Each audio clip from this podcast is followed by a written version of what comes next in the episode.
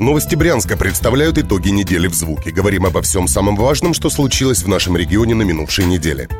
Прошло уже две недели после того, как на Брянщине состоялись выборы. Казалось бы, спустя такое время политические страсти должны были прекратиться. Ведь все и так ясно. Единая Россия победила, другие партии с системной оппозицией также получили места. И даже экзотическая гражданская платформа обрела в брянской власти своего депутата. Но, как выяснилось, все только начинается. Вторая неделя после выборов в Брянской области прошла под знаком кадровых перестановок. Кого-то назначали, ну а кого-то отправляли в отставку. Итак, свой пост на уходящей неделе оставил начальник управления спорта Валерий Корнеев. Как он сам сказал, отставка стала для него полной неожиданностью, а потому он даже не знает, куда пойдет работать. Однако звоночки для Корнеева звучали давно, к примеру, от губернатора области Александра Богомаза.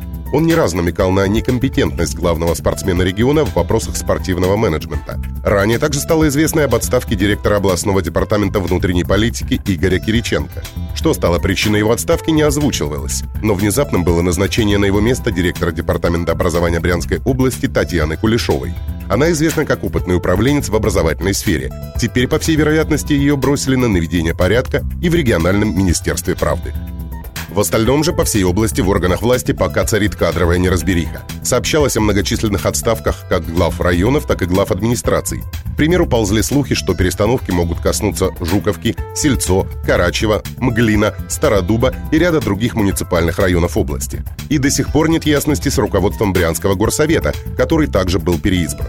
Ранее говорилось, что его председателем снова станет глава Брянска Александр Хлеманков. Как вдруг стала появляться информация, что место главы областного центра займет депутат Марина Дбар, а сам Хлеманков и вовсе откажется от депутатского мандата. Пока все это не получило подтверждения, но и опровергнуто не было. Все тихо и спокойно, пока лишь у депутатов областной думы. На этой неделе в областном избиркоме им вручили депутатские удостоверения. Напомним, представителям «Единой России» в общей сложности достанется 48 мандатов. Для ЛДПР приготовлено 5 мест, для КПРФ 4. Два мандата получит «Справедливая Россия». Одно депутатское кресло займет самовыдвиженец. Первая сессия Брянской областной думы в новом составе назначена на конец сентября. Председателем облдумы, как и в прошлом созыве, как уверяют инсайдеры, станет Владимир Попков. И этот факт никем даже не ставится под сомнение. Управление региональной антимонопольной службы признало оскорбительным тот, что на прошедшей в Брянске Свенской ярмарке на коров надели армейские пилотки и форменные советские ушанки. Напомним, скандал с коровами в военных головных уборах полыхнул, когда скандальный брятский бизнесмен-блогер Александр Коломейцев снял ряженых коров на видео. Этот сюжет показали даже центральные телеканалы. Говорилось, что подобный наряд для буренок – инициатива фермера, показывающего на ярмарке свой племенной скот. И вот эксперты антимонопольного ведомства признали, что в экспозиции действительно использовалась символика советских вооруженных сил. Также эксперты решили, что такую форму представления продукции можно назвать рекламой, а также, что использованные в этой рекламе образы образы оскорбительны. По всей вероятности, для фермера все может закончиться выплатой штрафа.